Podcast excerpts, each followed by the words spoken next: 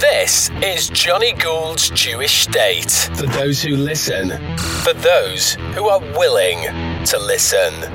Israel leads the world, vaccinating its entire population before anyone else on the planet, and by Passover 2021, bringing new meaning to Pesach's eternal defining phrase, why this night is different from all other nights. Amid the withering, unrelenting, and often speculative coverage of COVID, this is the Good News podcast about Israel's latest, finest hour. This is Johnny Gould's Jewish State. How has Israel managed to roll out the vaccine at such speed?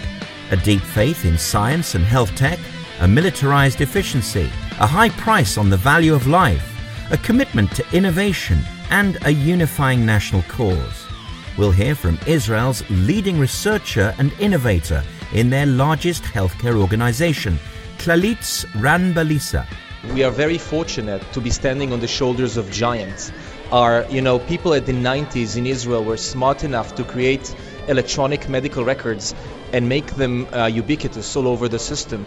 This puts Israel ahead of the curve in terms of planning and alleviating major medical problems which afflict the whole world. We put into practice and into scale concepts that in other places are considered theoretical. So the availability of data, the will to change and transform the system, as well as the innovative spirit of the local ecosystem within the health sector and from the outside all culminate together to create a very interesting setting for innovation in practice you can help cure the world. As Israel created vaccination headlines, fans of the Abraham Accords were quick to point out that the United Arab Emirates and Bahrain, the first counter signatories with Israel on the White House lawns in September of 2020, also led the world in the percentages of their populations vaccinated against COVID. Here is His Excellency Mansoor Abulhoul, the UAE's ambassador here in London, with his thoughts. Thank you, Ambassador.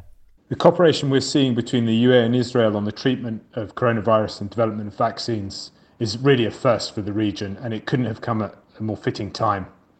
We're seeing partnership across our business sectors between the two countries, and there's a combined effort to really understand the best way to combat the pandemic. We're also seeing huge progress on vaccination of our populations. Both the UAE and Israel have demonstrated world leading progress in their programs uh, for vaccinating. This is a significant step for both countries and the first of many gradual and direct uh, steps in developing the bilateral uh, relationship. I look forward to seeing more progress on this front between our two countries as we combat the pandemic, uh, and we also look forward to accelerate economies in a post COVID world. A pandemic lesson from pre Israel history from Colonel Richard Kemp, himself a national security veteran who chaired Britain's Cobra, responsible for coordinating national intelligence, including MI5 and MI6. The last time Israel had to deal with a major plague over the land which was malaria, when Israel conquered malaria back in the period after. Well, when I say Israel, it was actually done pre the Jewish state. It was done in the land of the Mandate of Palestine after the First World War, when they had one of the greatest problems of malaria that any country in the world had, which caused Arabs and Jews to die very, very large numbers at very young ages. Many villages and communities were very small numbers and decimated because of it. Large areas of the country couldn't be uh, occupied, couldn't be used. And a journalist, writer, author, and hawk like watcher of the Middle East who writes for The Spectator, deputy editor of the JC, the Jewish Chronicle here in Britain, Jake Wallis Simons. The circle that I'm, I'm trying to square is how Trump can be so hugely effective in bringing peace to the Middle East and such an appalling person at the same time. And I can't quite, I can't quite understand that still to this day. I'm not sure whether I support him or hate him um, because he's doing these amazing achievements, but at the same time, behaving so abominably. But the, I mean, the Abraham Accords, of course, have changed the face of the Middle East. We'll also hear from David Jones, MP, who's on the executive committee of the Council for Arab British Understanding and vice chair of the all party parliamentary group on Jordan on why the Abraham Accords will help spread peace and prosperity and quell the threat of regional war.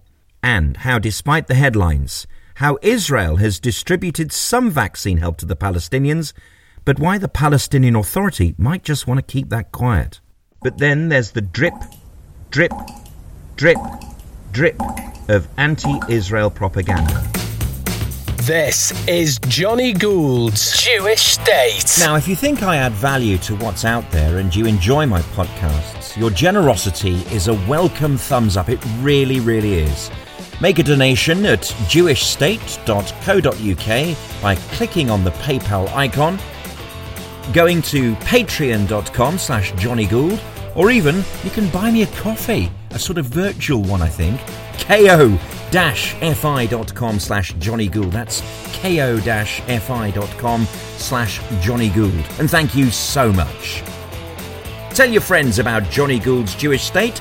Subscribe and listen wherever you get your podcasts. For those who listen, for those who are willing to listen, this is Johnny Gould's Jewish State. Let's start with an overview of Israel's full blown fight back against the virus with the self styled denizen of Fleet Street, Jake Wallis Simons, and then head over to Colonel Richard Kemp for his assessment of why Israel's led the way in vaccinating. This is Johnny Gould's Jewish State. I am absolutely delighted to say welcome to Johnny Gould's Jewish State, Jake Wallis Simons. Thank you very much. Now, we have an amazing uh, situation where Israel is demonstrating to the world that they are a light unto the nations, which is the specific term which Prime Minister Benjamin Netanyahu said again. And since your article in The Spectator, he has decided to throw the vaccine open even to Holocaust survivors where they are around the world, which is a magnificent sentiment, isn't it? Absolutely. I mean, uh, Israel has had a bit of a strange time with the coronavirus episode. Initially, Israel was streaking ahead with lockdowns, with track and trace, using sort of military and surveillance techniques actually to the benefit of its population to suppress the spread of the virus. But then everything went wrong and the numbers seemed to soar, and uh, all the people who were cheering it on from the sidelines suddenly felt a bit bewildered, I think.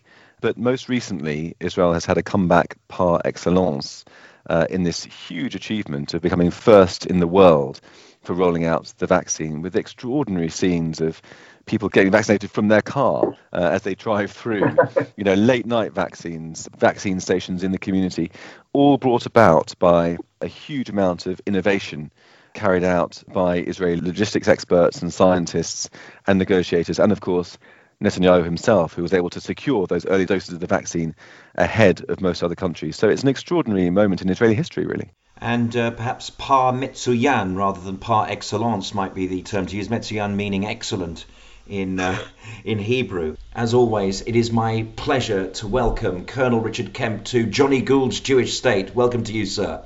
Thank you very much, Johnny. It's a real pleasure to be back with you yet again on your marvellous programme. You're winning your third cap today, which is unprecedented. Now, of course, you were a member of uh, COBRA, the government's top level crisis management committee. Health really is as much an issue of national security as counter-terrorism. And so I guess the first question is Are the most successful nations in vaccinating their populations those which apply the values of defense against other security threats? I think there's a very good point you make there, a good question you ask. And I think we can look at the responses of a number of countries in the world to coronavirus in terms of their control measures to try and reduce it and also what we know of their plans to vaccinate against it. And what one thing we have seen is that is the effectiveness of authoritarian states at dealing with this. Now, of course, that effectiveness does come at a price. They can simply command people to do whatever it is they want them to do, and they will do it by and large. Uh, and they don't need to worry about what the media say. They don't need to worry about because they control the media, of course. They don't need to worry about opposition because there isn't any significant opposition. So they simply can organise things in a in a very authoritarian, dictatorial way, as they do everything else. And, and in many cases, that's been shown to be effective, which you'd expect. Now, of course, the price you pay for that in your the, the entire life of your society is certainly not worth what you gain in a crisis like this. But what it does do, I think, is to illustrate the kind of all-out approach you need to, to fight a virus like this and to vaccinate people against it. And I would say that one country that we've seen striking, I wouldn't even call it a middle path, but making use of all of the uh, mechanisms of crises that it is unfortunately very used to deal with, while not being an authoritarian state, not having a dictatorial regime, yet being extremely effective is Israel. And I think most people recognize Israel has led the world as far as the vaccination program is concerned. Yes, it's had its problems with actually starting and stopping lockdowns, etc. But I don't think it's been any worse, particularly than any other country, uh, in, in terms of controlling the virus. But I think everyone would acknowledge that it's led the world. And, and there, there are reasons for that. And one of those reasons is the, the fact that this country is run by and peopled by individuals who have, with virtually no exceptions, have military experience. Mm. And therefore, they have an understanding of the need, I think, for the kind of measures that military forces and indeed police forces in some circumstances apply to dealing with other crises. And on top of that, the country has been at war virtually continuously to one level or another since 1948 and people understand, you know, the, the, need for express measures to be taken and for all hands to go to the pump when necessary. Now, I'm sure many Israelis watching this will be smiling at what I'm saying because they probably also tell you how chaotic the bureaucracy can be in the country, and I think we all know that, the same same as it is in our country. But what one reality is that when when those people uh, see a, a, threat to themselves, whether it's a threat from rockets, a threat from terrorism, or a threat from a a, an illness like this, I think they, you know, they, they, they do tend to have a very effective military, almost military type way of responding.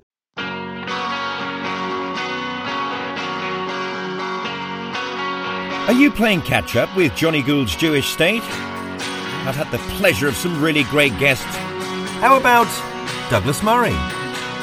Israel is a rare country in the West uh, in that it does buck many of the trends. I mean, there isn't a, there isn't a fertility rate problem in, in Israel. Um, for instance, as there, there is in, in most European countries, there is a strong feeling of nationhood and of the depths that the country needs to call upon in order to unite its people.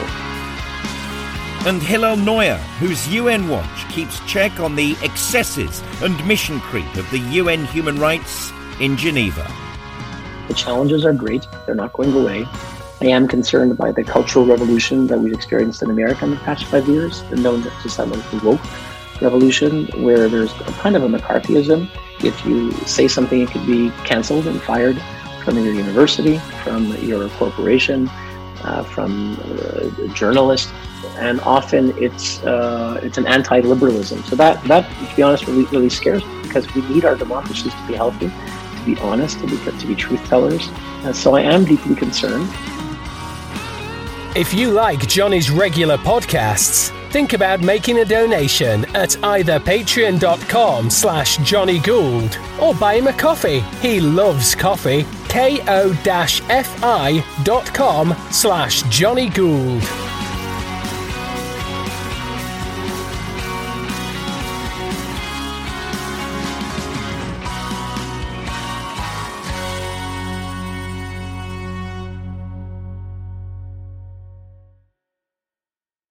Uh, David Collier, who is obviously a very prominent pro Israel researcher and journalist, he tried to navigate through some of the reasons why Israel has been so successful so fast.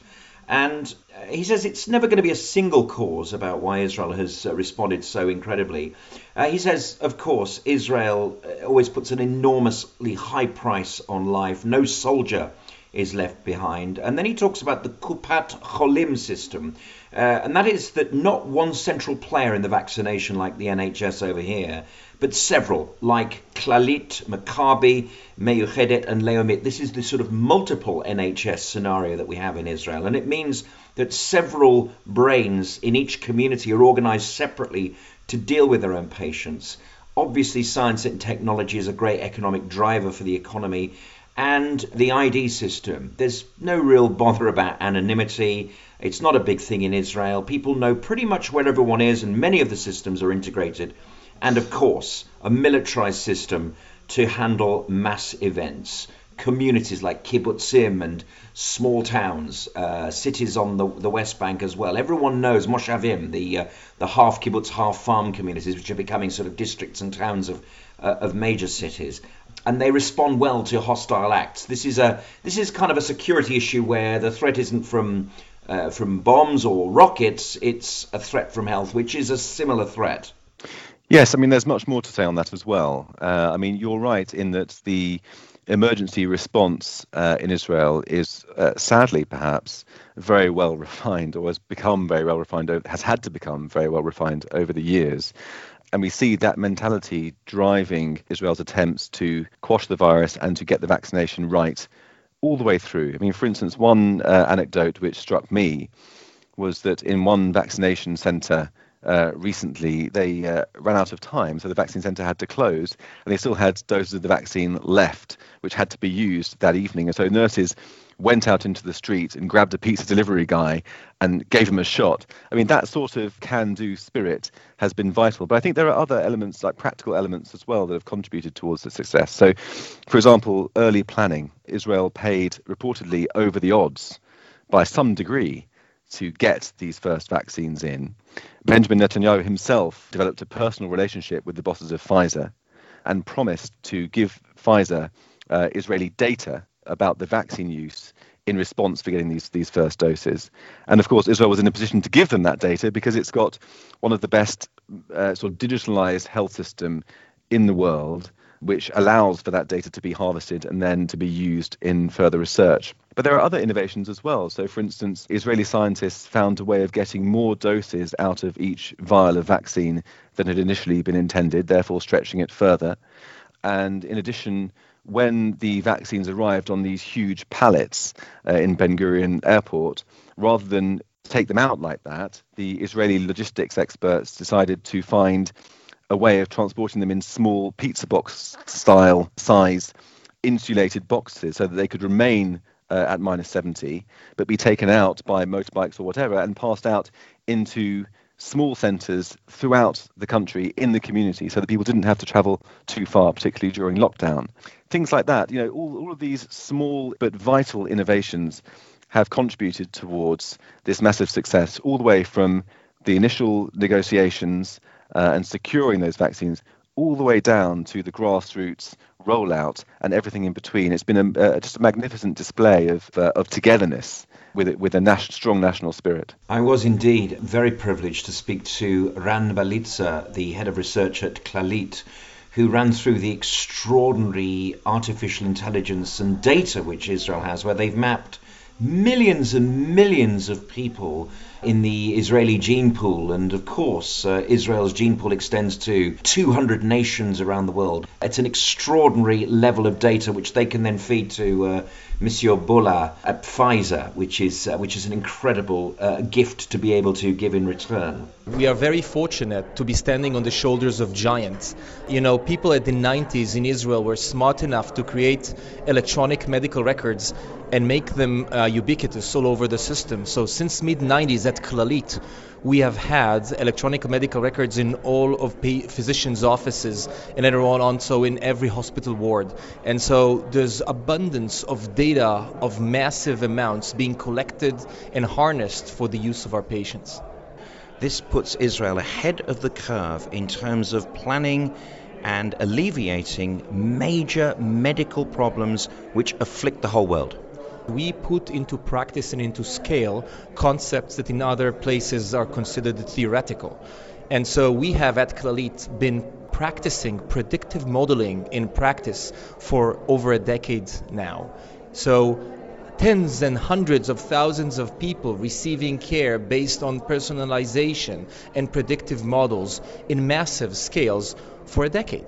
So the availability of data the will to change and transform the system, as well as the innovative spirit of the local ecosystem within the health sector and from the outside all culminate together to create a very interesting setting for innovation in practice. And this is 4 million people, isn't it? So you can help cure the world with all the different uh, afflictions, all the different health issues that you see amongst those millions of people. And they have arrived into Israel from all four corners of the world. So, in a sense, every population around the world can benefit from the data you find, the differences between people. We are now moving into an innovation driven strategy where we will try more and more to take the insights that we've gained uh, and take them out to the world in various ways in creating spin offs and startups within Clalit. And also by allowing startups and organizations from around the world to test drive their new ideas at Clalit so we can actually uh, prove whether or not they're making a difference. But then there's the drip, drip, drip, drip of anti Israel propaganda. On Sky News, Middle East correspondent Mark Stone makes the assumption that Gaza's suffering is because of Israel. He uses that word blockade. They are images and sounds familiar to medics around the world right now. But this is Gaza, where the ability to treat the coronavirus is so much harder. In this blockaded and overcrowded enclave, it is a daily battle. At Gaza City's Al Ramal clinic, they are testing as much as they can. But the vaccine is the real way out of this, and here they could be months away from receiving it. Yet, just 50 miles away at Israel's main airport, the latest consignment of vaccine arrived at the weekend. The Israeli Prime Minister on hand to receive it. This is the uncomfortable politics of vaccine procurement. Because in Israel, the world's most efficient vaccine program is underway. 20% of the population has already had it but in the Palestinian territories, the number vaccinated is zero. The Israeli Minister of Health told Sky News it is not up to Israel to provide the vaccine to the Palestinian territories. Why is that? Why are you not helping them? Well, I think that we've been helping our Palestinian neighbors.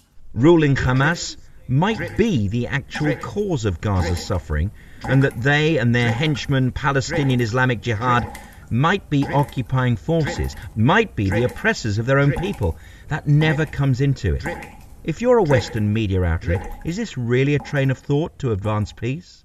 I mean, really. I mean, Israel has offered help to the Palestinians, and I saw Asher Salmon uh, say that obviously he hasn't got enough resources to deal with Israelis, and that includes Arab Israelis, Christian Israelis, Jewish Israelis, whatever Israelis uh, you, you care to mention, but they have offered help to the Palestinians and they've been knocked back. Hmm.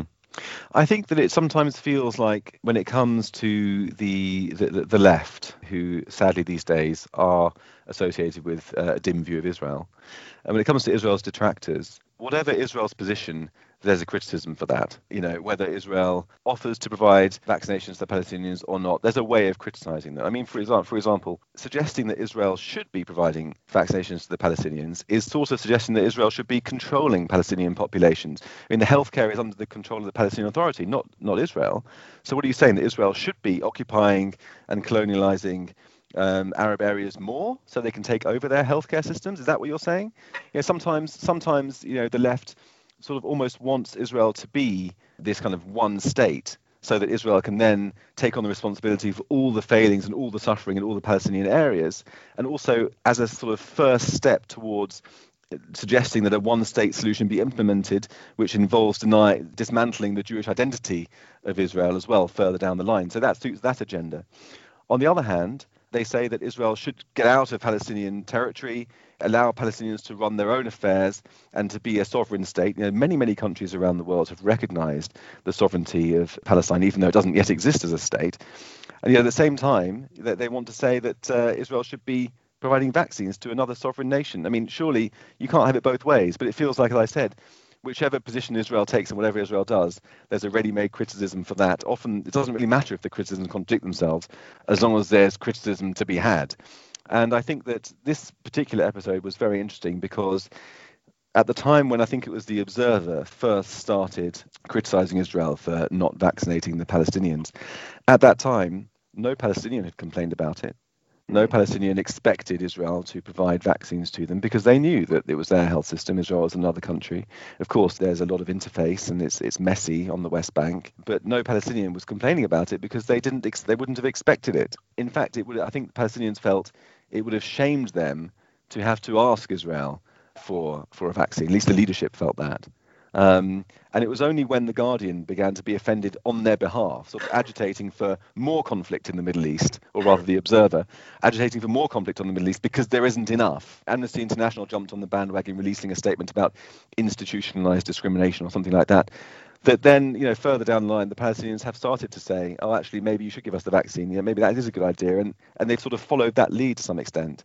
So, like you say, I mean, Israel has made good noises and has even offered, uh, actually has transferred numbers of vaccine doses into the Palestinian territories, which are believed to have been used by certain members of the leadership. And the Palestinians, of course, have their own reason to keep that quiet because it's a little bit uh, undemocratic to vaccinate your leaders and leave them, leave everybody else um, in trouble. Um, so it, it's not a clear picture now, but I think what is clear is that it seems like there's a big contingent of the commentariat in the West who are just going to criticize Israel, whatever they do. And there's always an angle to take that's negative.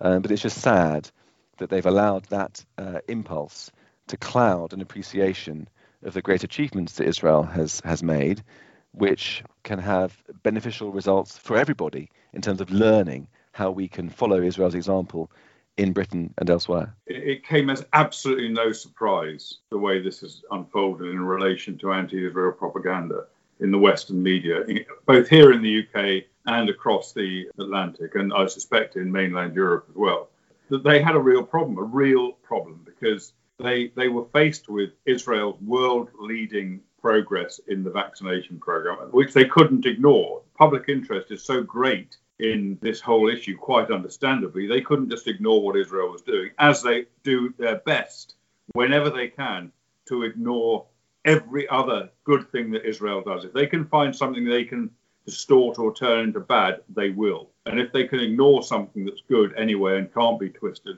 they will certainly ignore it. They couldn't do that with this. So what they did, they reported to an extent the facts of Israel's tremendous uh, successes so far.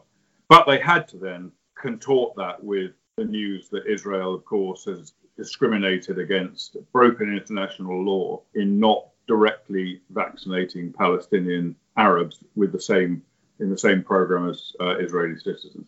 And, and it's not just media, it's not just newspapers, it's not just television, radio. It, it's also people like Amnesty International, Human Rights Watch, the United Nations, other so called human rights organizations, which don't really have an interest in human rights, but they, in many cases, like Amnesty International, Human Rights Watch, they seem to, and the UN, they seem to spend an inordinate amount of time trying to bash Israel rather than deal with proper human rights. But they all latched onto this and they all lied. They all falsely accused Israel of doing something. And they, this is not, this, let's not, let's not be mistaken about this.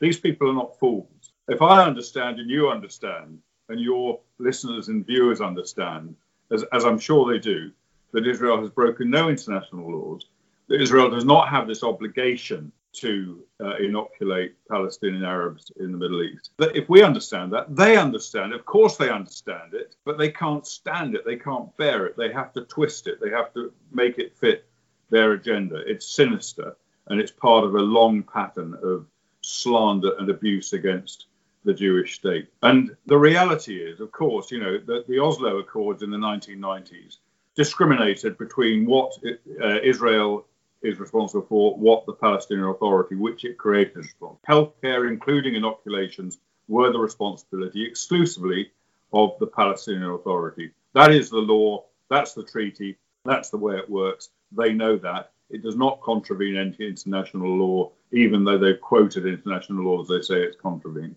So that's the demarcation and the discrimination. You rightly said that we, we do understand that Israel has provided some doses of vaccine at the specific unofficial request of Palestinian Authority officials, which, as I understand it, as you say, went to the top level officials rather than maybe mere normal individuals, um, which is a, a kind of absolutely characteristic of the corruption and self interest of the Palestinian Authority, which has, of course, taken vast amounts of money from our taxes and rather than use them on the welfare and the well-being, the good and the economy of their people, they've gone straight into their own pockets. And that, you know, I think the, it's true to say that leaders of the Palestinian Authority and terrorist leaders like Hamas are among the wealthiest extremists anywhere in the world. Well, Britain is playing catch up and a successful catch up, it might be said. We've had our problems with management of this. There have been all sorts of stories saying that the second injection for elderly people has been suspended. I'm hoping that Britain, in its uh, adversarial way, can come together and sort of help this process. But millions of people here are being uh, inoculated and in time. Uh, but one thing struck me about the early success of these league tables is that top was Israel, then the UAE, and then Bahrain. And I'm thinking, well, hang on, where are those? What have those three countries been mentioned before uh, in, uh, in in consortium? And the answer is, of course, the Abraham Accords. Isn't it an amazing thing? That, uh, first of all, three very defined nation states who obviously won't come together to produce some kind of Middle East style European Union with open borders, but is responsible for its own people, is vaccinating their people in a way that leaves France and Germany, Brazil, the United States, India looking on in, well, hopefully, admiration. Mm, mm. Yeah, I mean, the Abraham Accords have been just the most significant thing to happen to the Middle East in in decades, if not longer. For me, the circle that I'm I'm trying to square is how Trump can be so hugely effective in bringing peace to the Middle East and such an appalling person at the same time. And I can't quite I can't quite understand that still to this day. I'm not sure whether I support him or hate him um, because he's doing these amazing achievements, but at the same time behaving abominably but the I mean the Abraham Accords, of course, have changed the face of the Middle East, and it's um, it's a coming together of various factors, including uh, a long-held strategy by Benjamin Netanyahu that he's been pursuing for uh, over a decade to first improve relations with countries on the periphery, including Brazil, that you mentioned, and uh, Japan and others, and then working on uh, establishing relations with wider countries in the Arab Arab region, and we've seen that taking place with the end game of having the Palestinians kind of boxed in by cordiality,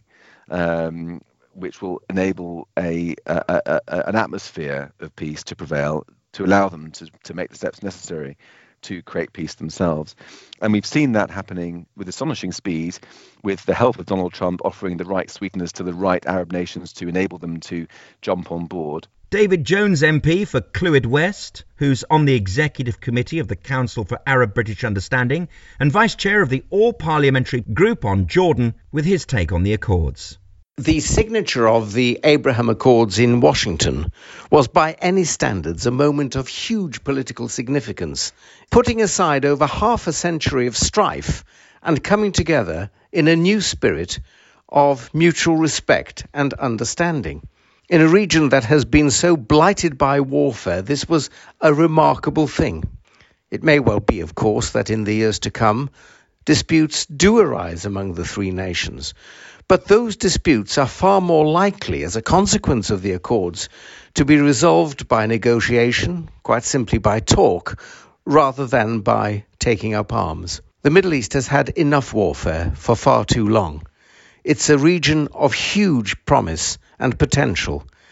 And the Abraham Accords themselves give the three countries every opportunity to realize that potential and to help spread prosperity throughout the Middle East. Colonel Richard Kemp. Even before the Abraham Accords, there was no doubt that the UAE and Bahrain and other countries in the Middle East benefited from Israeli expertise, and that includes Saudi Arabia, etc., Jordan, Egypt, and that expertise, by and large, in in intelligence, in countering terrorism, in countering threats to themselves, but also in technology in a range of different areas. The the cooperation being delivered in you know very much under the radar fashion. Well, now it's less under the radar as Abraham has come into play, and hopefully will expand in the coming months and years. But yes, I would see I would see the same pattern as you've seen and incidentally, one I think one point that I would make about about Israel's approach to coronavirus, dealing with coronavirus, and that applies to vaccination probably more, or at least as much as controlling the disease itself,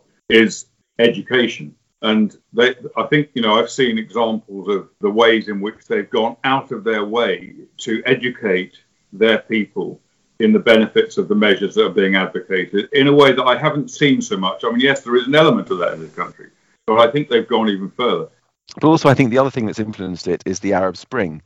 You know, from 2010 onwards, we saw the collapse of many countries in the Arab world, particularly, you know, Syria becoming a sort of national abattoir, Lebanon becoming bankrupt and, and, and basically a failed state, Iraq becoming mired in factional conflict and fragmentation.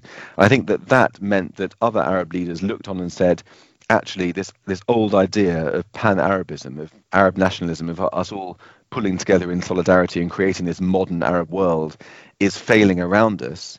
And it's clearly in our interest now, with the rise of Iran and Turkey as a threat, to have Israel as an ally. Is it still really necessary to give the Palestinians a veto over our relationships with Israel? And clearly, the answer to that is no. You know, it, it's not in, in the Arab world's interest, and it's also not in the Palestinians' interest to keep vetoing these peace deals. I mean, look at it from the Palestinians' point of view.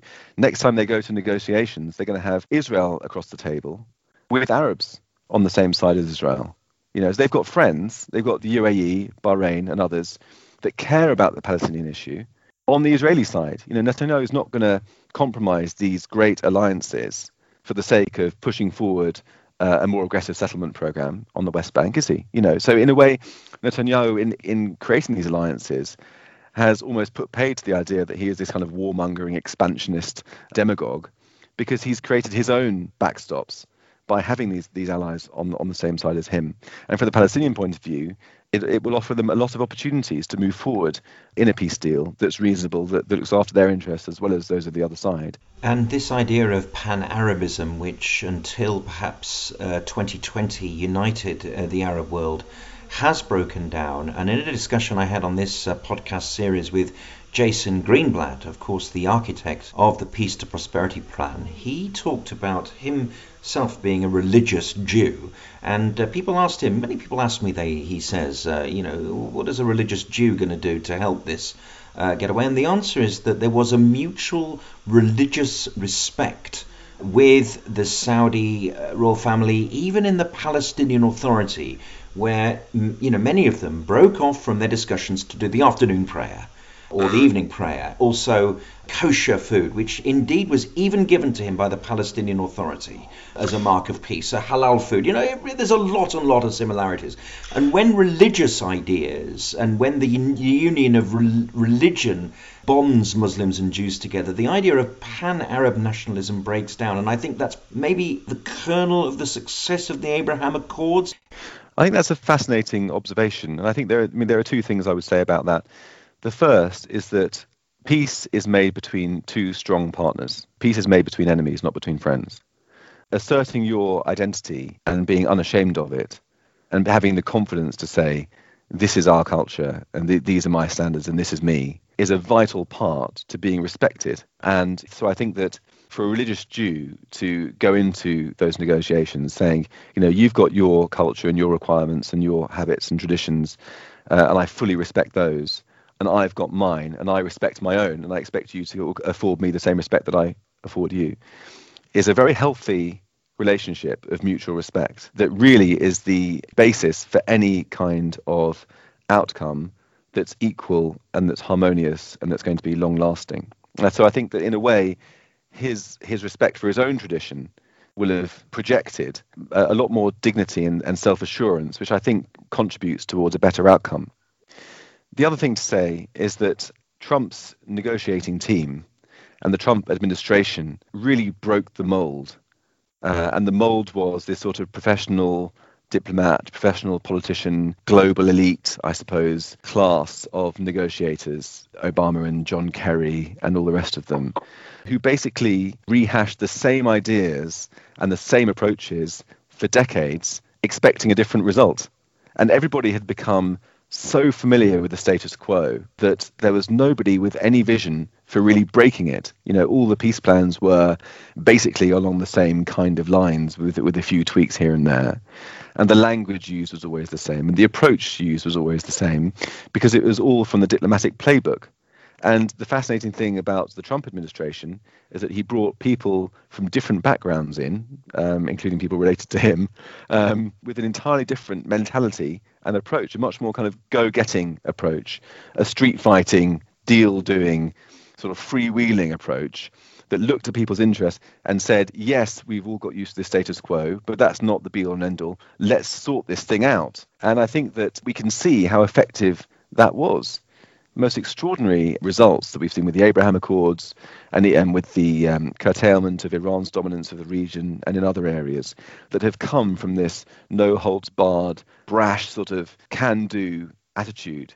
And um, my fear really is that with Biden coming in, even if he wants to push forward with the agenda that Trump was pursuing, which which he said that he kind of will, with regard to Arab peace and so forth, I worry his team and his administration and he himself will just be a throwback to the old attitudes and they'll be unable to replicate the kind of in your face, here's a deal, these are, here's the offer, let's do it approach that was so successful for the last administration. Well, at least John Kerry, even though he's been accepted into the new Biden administration, is in charge of climate and not in the Middle East, for it was he who uh, told us that uh, there could be no peace without the Palestinians.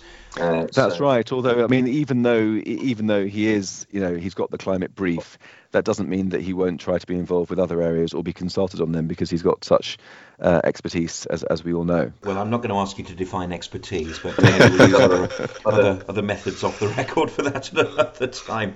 The one millionth citizen of Israel to be inoculated was 66 year old Arab Israeli Abdal Wahab Jabarin.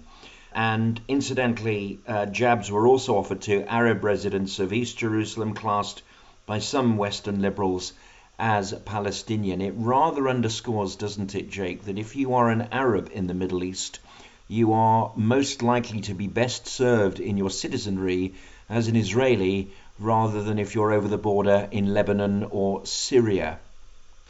Absolutely. I mean, the lot of Arab Israelis is far better than those of, of their uh, fellow Arabs, probably all of the surrounding countries. Uh, this is something that people on the ground know. You know, and when you have Palestinian Arabs who are gay, who are fleeing to Israel for refuge, who want to live there, and you know, I've been on the West Bank many times, and it's just accepted that they know that if they were living on the other side of the border, their lives would be better. They'd be earning more money, they'd have better opportunities, had the support of a functioning state. Uh, I mean, you know, I remember covering the terror attack in Istanbul a few years ago, uh, where there was a shooting in a nightclub, and there was um, an Israeli citizen was was I believe killed in that attack, and the Israeli government made every effort to repatriate the body, to support the family, to to aid with intelligence, and and so on and so forth.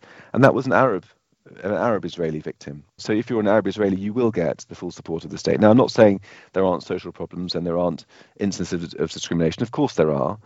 But, you know, by comparison to being an Arab in Syria, I mean, I know which one I'd choose. Yes, if you have uh, higher ideals, then uh, at least uh, problems, issues can be reformed, can be navigated. Jake, uh, finally, if I can uh, ask you a question about Benjamin Netanyahu's triumphant statement about the Passover Seder night, the idea that uh, we lean on that night because it is different from all other nights, and his concept that by then, and maybe even before, uh, the entire Israeli population will have been inoculated, so truly Pesach will be uh, a night different from all other nights, certainly over the last 365 days. Is that possible, do you think? It's certainly possible. I think the the jury is out at the moment as to whether the vaccine is actually going to work because nobody has tried this vaccine before. I mean, it's been through clinical trials and we know that it works, but is it? But but that's a different question as to whether it's going to work to suppress the coronavirus across an entire population and let's all cross our fingers and hope that it that it will. That's one of the one of the reasons that Pfizer is going to make use of the Israeli data is to prove, is to, to or to further research how it affects you know herd immunity. But uh, if any country is going to benefit from that, it's going to be Israel. It's streaking so far ahead, and I am confident that by Pesach. Uh, things are going to be looking up in Israel, and hopefully there'll be a COVID-free country. Jake Wallis Simons, thank you very much for joining me on Johnny Gould's Jewish State. A pleasure. Thank you for having me patriotism plays a big role in the life of, of any country that is under some form of threat. Now, arguably, it's less important to a country that's not under any great threat, but it does, I think it does help to unify, it helps to people to work together to a common purpose, even in times of, of low risk, low threat. But in particular, when you're threatened by something, whether it's external forces, whether it's terrorism from within, whether it's a pandemic, then patriotism, which essentially means people identifying with their country, with their nation, with their fellow citizens, and working in their interests above all, you know, beyond financial reward, beyond direct personal interest. Of course, personal interest and national interest are, have a great deal in common. But beyond all of that, patriotism, I think, is a force when when it can be adopted as a force that can work enormous uh, benefits in this kind of situation. And I think I would say one thing about the state of Israel compared to most European states, if not all European states, is that patriotism is stronger among the Israelis than it is in, for example, our country and in European countries. And that's partly deliberate because patriotism and association with national identity have been deliberately undermined in Europe in order to advance the idea of a European project. But I think it's telling to see that our country has been the most advanced and most successful at obtaining and then beginning a program of vaccination uh, among all the countries in Europe. And that's partly, probably almost entirely because of the constraints that the EU have had on them, their member states. And of course, we're not one. And finally, Richard, it wouldn't be a discussion uh, with Colonel Richard Kemp without a State of the Nation snapshot from you, sir. The Biden administration is in power across all three arms of the American executive, something that I don't think many would have imagined even uh, two months ago. Uh, but my question is I mean, they are a very, very different administration in flavour to the Trump administration. And so, do you think they will use the unraveling days of Donald J. Trump's time as president as an excuse to overturn some of his policies, particularly in relation to the Middle East? What we've seen in the last four years of the Trump administration is the most extraordinary progress in the Middle East in terms of uh, normalization of relationships and indeed peace between Israel and the Arabs. It's a phenomenal accomplishment and really started, I think, with uh, Prime Minister Netanyahu's speech to the Knesset in 2015, in which he stood up against Barack Obama's plans to create a deal with the Iranians on the nuclear issue, which which we call the JCPOA, which effectively paved the way for a nuclear bomb for Iran. And I think when he made that stand, that lone, almost Churchillian stand, as I'm sure Prime Minister Netanyahu would certainly like it to be pretended. He'd love it. And indeed, there, there, there, were elements of Churchill in that. I, I, I had the, the privilege of being there, and it was one of the most tiring few hours of my life because we spent our entire time getting up and down and standing ovations for during his speech. But it was it was a it was a monumental occasion uh, in Congress, and that led the Arab countries, I think Saudi Arabia, the UAE, Bahrain, um, in particular, but other Arab countries as well.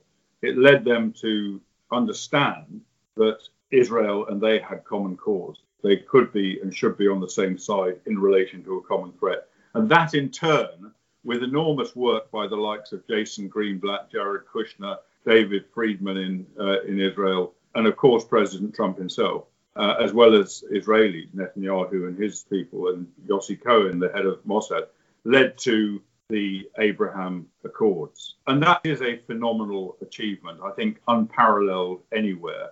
And in fact, over here in Britain, David Trimble, Lord Trimble, the former First Minister of Northern Ireland, has put in a nomination. He himself is a Nobel Peace Prize yeah. winner. He put in a nomination for Prime Minister Netanyahu to be awarded the Nobel Peace Prize as, as, as long, uh, along with the Crown Prince of Abu Dhabi, and you know in recognition of the Abraham Accord.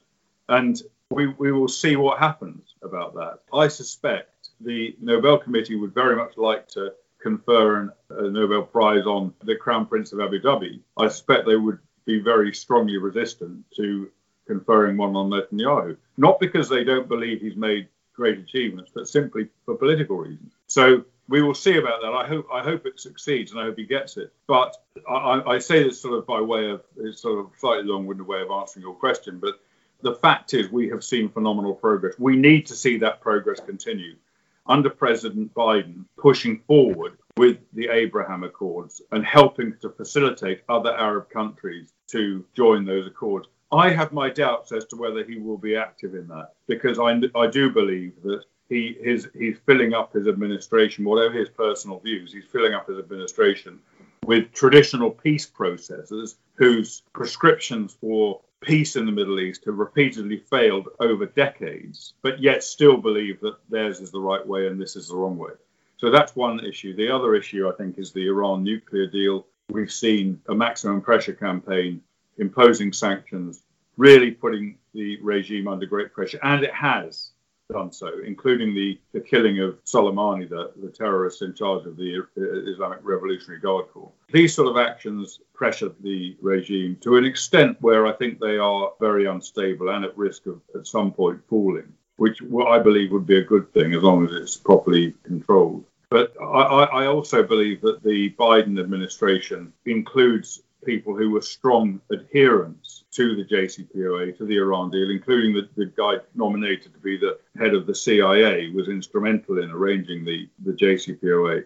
And I think their inclination and all the noises that are coming out of Washington now will incline them to go that way to, to re- try and return to the nuclear deal, which will be cat- catastrophic. They will not get any concessions out of Iran on this. They will probably, if anything, Iran will probably get them to do easier terms than up to now. Uh, and so we'll be back to a situation where we have a path paved to a nuclear weapon by an, a US sponsored deal and leaving Israel probably alone and with, with backing of some Arab countries, including perhaps Saudi Arabia, but leaving Israel alone to, to hopefully deal with the nuclear program as, as best it can in whatever way it can militarily through cyber operations, sabotage, uh, and and maybe by eliminating other Iranian scientists and people in, intimately involved in the process. And China is a problem that afflicts the whole world. And I, I would strongly advocate a Biden administration. I'm sure most members of the Biden administration will be listening to your podcast, Johnny. I think they probably watch it religiously. Um, I would certainly say to them that, that uh, if nothing else, the two, two of their top foreign policy priorities should be not to go back into the Iranian nuclear deal and to do everything they can to form an, a strong alliance to counter the dangerous progress that China is making across the world. Richard, when you are a guest on my podcast, the whole world should most definitely listen. Thank you very much indeed for once again appearing on Johnny Gould's Jewish State. Thank you very much, sir. Thank you, Johnny. A great pleasure as ever. If you like Johnny's regular podcasts, think about making a donation at either patreon.com slash Johnny Gould or click on the PayPal icon on the donations page at jewishstate.co.uk or buy him a coffee. He loves coffee at ko-fi.com slash Johnny Gould. That's ko-fi.com slash Johnny Gould.